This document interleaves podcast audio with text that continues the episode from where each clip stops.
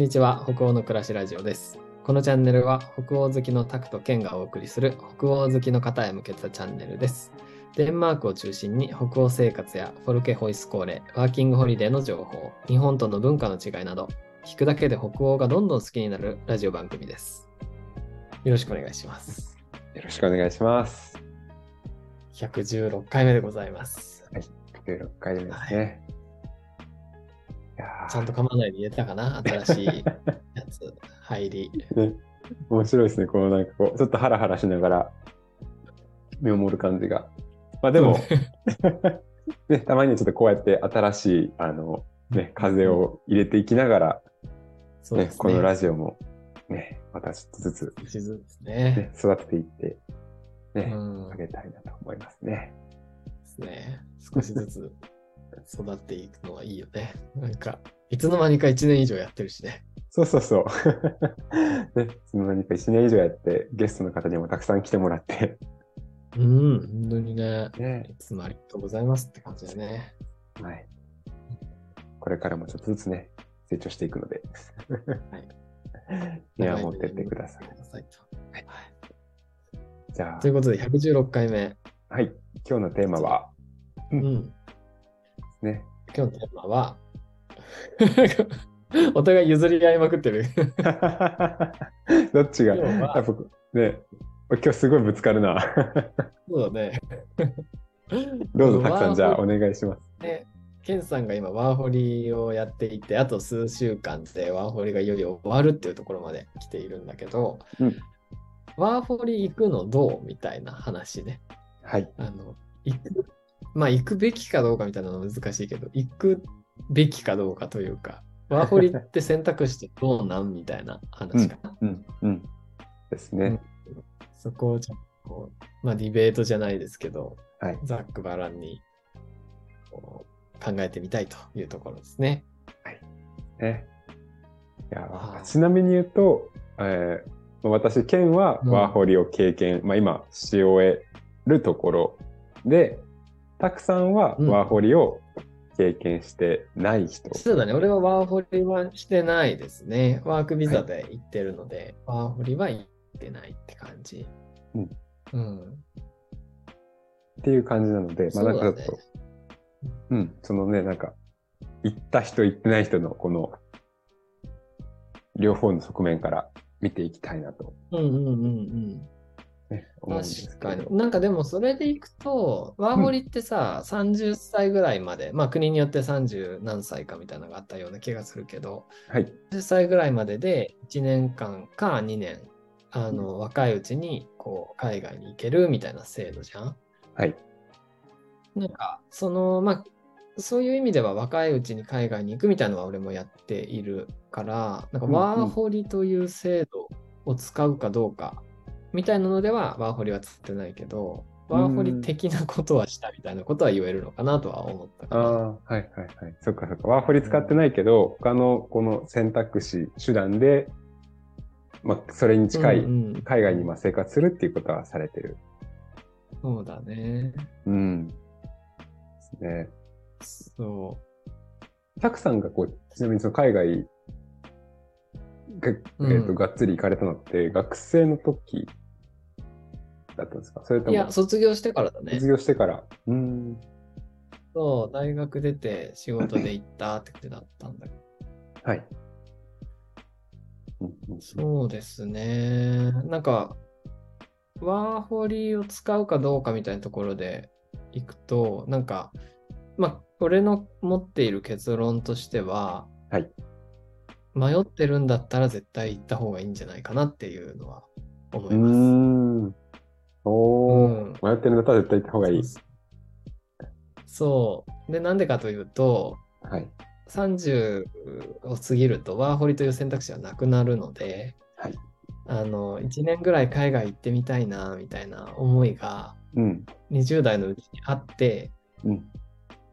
なんかその行けるワーホリってすぐ行けるわけだからさその取っちゃえば行けるじゃん。そうですねうんまあもちろんいろいろね考えなきゃいけないことあるけど制度としてはワーホリを取れば海外に行けるっていうすごいシンプルな生き方なので、一回試しておきたいみたいなのを思ってるのであればあの、行っちゃったらいいんじゃないっていうのが、なんか俺の結論。おー。だよね。うんうんうんうん。なるほど。で、その上で、その、なんていうかな、ワーホリをして、なんか帰ってきた時にどうするのかとか、うんうん。あと、は、すその1年を自分にとってどういう意味付けにするのかみたいなところかな。うんうんうん。をなんかちゃんと自分の中でそこがさ、こう、すごくしっかりこう、組み立てられるんだったらもうぜひ行った方がいいと思うし、うんうんうん。そうそうそうって感じ。なんか専門、俺はさ、結構専門性を持って海外に行くっていう選択肢をしたので、はい。は、じゃなかったんだけど、うんなんかそれをこうやるのも大変っていうか、はいのもあるから、そうそうそう。そんな感じだよね。なんか行きたいならぜひ行った方がいい。けどどそこの1年を自分で、自分の人生の中でどういう位置づけにするのかを、ほうほうほあの、聞かせてほしいって感じ。なるほど。こに興味が湧くって感じ。うんうんうん。いやーそうですね。なんか僕も今のたくさんの話を聞くと、まあそのなんかそ賛成反対は難しいですけど、僕もまあ迷ってるんだったらうん。行った方がいいんじゃないっていうのはすごく思うタイプ。うんで、うんちなみに言うと私は結構楽観主義な方だと思います。で、えっ、と、うんうん行った方がいいいいなって思うのは、まあ、行ってみて、別に、うん。あの、まあ、すごい極論、ダメだと思ったら帰ってくるっていうのは別に選択肢としては、ね。私はあると思ってて、うん。別になんかワーホリ行ったから1年は絶対海外に、まあ、ね、あの1年は絶対こう、いるんだっていう強い意志でいる方が、もしかしたら英語とか伸びるみたいな、そういうことはあるかもしれないんですけど、うんうんうんまあ、なんか、なんだろう、そこにすごいこだわりすぎるのもどうなんだろうっていうふうにはちょっと思っていて、で、うんうんうんまあ、あとなんか特にその、さっきたくさんの話で出てきた、あの、その後のキャリアみたいなうん。ところでうん。思うのは、その、しっかりとこう、ワーホリ1年した後に、これして、あれしてっていうのを、あの、ね、言える人はもうもちろん、ぜひぜひ行ってみてくださいっていうふうにも思いますし、すごいはっきりそこが言えなくても、うんうんあの、なんて言うんだろうな、言えなくても言っていいって言ったらちょっとあれかもしれないですけど、うん。うんうん。あった方がいいと思うんですけど、ただ、あの、これ私の経験の話なんですけど、自分が思い描いてた通りには、まずならないよっていうところはあるのでなるほ、どね。そう。はいはい。それこそ私の当初の予定は、こっちで1年ワーホリをして、その後に、えー今年の9月からは、こ今年の9月じゃないえっ、と、来年の9月からは、あの、ノルウェーの大学に行こうと思ったんですね。うん。うんうんうん。当初は。本当、うん半年うん。前、一年、半年1年前ぐらいは。だったけど、うん、そのノルウェーの学校が、あの、なんでノルウェー選んだかっていうと無料だったからだったんですよ。教育、授業料が。はい。うん。けど、それが無料じゃなくなっちゃったので、うん。やばい、いけないってなって、うん。そっから今、あの、ゴロゴロっとこう、いろいろ予定が変わってきて、結局、来年はね、あの、また別の、えー、これ言ったのかな？言ってないのか？ちょっとわわかんないんですけど、私来年からはあの、オーストラリアに行くんですね。おー 言ったのか覚えてないな。そっかちょっと俺は知ってたけど、ラジオで言ってたラジオで言ってない言ってないかもしれないね。急にオーストラリア行く宣言しちゃったんですけど、あの、突然の、突然の、突然の暴露でした。はい、えっ、と、来年からオーストラリアに行くんですけれど、あの、オーストラリアに行って、また、はい、しばらくちょっと、2年ぐらいね、ちょっとワーホリをしてお金貯めて、で、こっちのあのデンマークの方の大学院にちょっと戻ってくるっていうふうなことをね、ちょっと今考えていますと。うん。いう感じなので、本当全然、あの、当初、オーストラリアに行くなんて思ってもなかったですし、うん。全然なんか変わっていくから、なんかこう、うん。決まってないから、行っちゃいけないとも言い難い。そうだね。そうだね。はなんか、決まってないと言っちゃいけないっていうよりも、うん、なんていうのかな。その、何のために行くのかみたいなところを握っておいそうですね。うん、ていいかも感じかな。確かに。あの何も、うん本当に何も握らない状態で行くと、あの、時間を何に使っていいかが分からなくなる気がしますね。あのなるほどね。それこそ多分ワーホリって別に自由な時間すんごいあるので、観光もできるし、うん。働くこともできるし、友達作ることもできるし、で、なんか自分で勉強するっていうことも多分できると思うんですよね。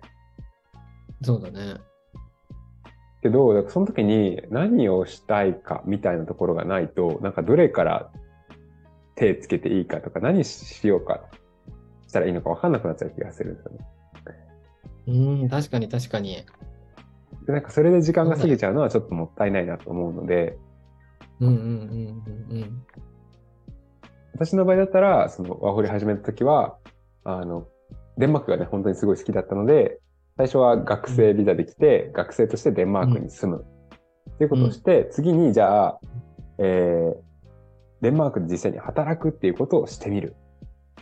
うんうん。で、それもすごいそこでもっとデンマークがいいと思ったら、じゃあちょっと本格的に移住を考える。みたいな、うんこう、ステップを踏む中の一個だったので、うん。そういう意味ではすごいそこはなんか握ってたかなと思いますね。なるほどね。そっかそっか。そうです。そうだよね。なんかそういう、このためにみたいな、これできれば OK みたいなとか、うんなんか本当プロセスを楽しむっていう目的でも全然ありだと思うし、うんうんね。そこを握っておくのはすごい大事かもね。うんうん。なんか結構さ、孤独じゃん。その海外に一人でポンって行って、うんうん。あの、その、頼れる人とかもほとんどいない中でさ、やっていくわけだから、結構その、何のために来たんだっけみたいなさ、うん。感じに陥っちゃうこととかもすごくあると思うし、ね。うん、いやーなんか。握っておけるといいかも。うんうんうん。本当にね、あの、何もない日って一日家の中にいたりするので、私昨日そうだったんですけど、何もないとね、あの、本当にお家にずっと一日いて、あの、うんうん昨日だけで映画3本見ましたみたいな 生活になるので、あの、もちろんね、英語で見たんですけど、私はその時ちゃんと。うんうんうんうんうん偉い、英語でね。そうそう。なんかでもあの、やっぱ、ちょっとそういう日がずっと続くと結構辛いとは思いますね。あの、そうだよね。で、確かに。うん、あとやっぱ個人的には、あの、割とさあの、職場でつながりうん。ができると、結構うん、あの、なんか精神的に安定するかもなとは思います。その、なんていうんですかね。うん。つながりができるじゃないですか、職場で絶対。少なくとも、どんなになんかこううん。喋んない仕事だとしても、同僚とか上司とかちょっと喋る機会があるから、そうだよね。その辺でこう、あの、つながりをね、持てると、なんかこう、そういう孤独感みたいなところはちょっと薄れるのかな。うん、確かに確かにそうだね。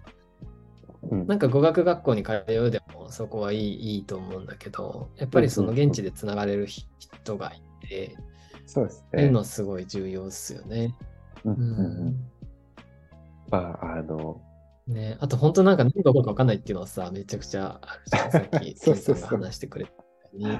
本当に、うん、なんか本当によ予定してたところが無料じゃなくなっちゃうとか、うん家賃が思ったより超高いとかさ、うん仕事が見つかんねえとかさ、いや、本当にある。詐欺に遭うとかさ、詐欺に遭うとか。うん、いや、いろんな、ねなんか本当に日本にいる、日本で想定している想定外うんよりも想定外なことが全然起きてくるのが、あるある。あの、エキサイティングだと思うんですけど、そうそれも踏まえ確かにねて、そうそうそうそう、何のために来たんだっけみたいなのを、うんなんか握っておけるといいかもしれない。確かに。なんか、なんかそういう意味で言うと、本当に、あの、長期的になんかこう、あの、文化に適応す、なんて言うんだろう。こう、なんか適応する、あの、なん練習じゃないけど、うんうん。そこの経験はすごい積めるって思いますね。なんか、その、デンマーク来て、それこそ最初からなんかこう全部仕事見つけて、部屋見つけて、友達作って、みたいな結構、全部が綺麗に、こう、パキッとこう、カパッとなんかハマるのは結構稀だと思ってて、何かしら多分最初ってすごい大変な時が3ヶ月ぐらいはね、落ち着くまではあると思うんですよね。うんうんうんだからなんかその3ヶ月は、3ヶ月からまあ、まあ半年ぐらいは、結構なんかあの、生活に慣れるの期間としてうん。うん。見といた方がいい気はします。いやー、それはめっちゃあると思うわ。なんか最初からフル、フルスロットルで動けるのは絶対ないと思う。そう、全部をね、完璧にしようとすると本当にあの、とんでもないことになる。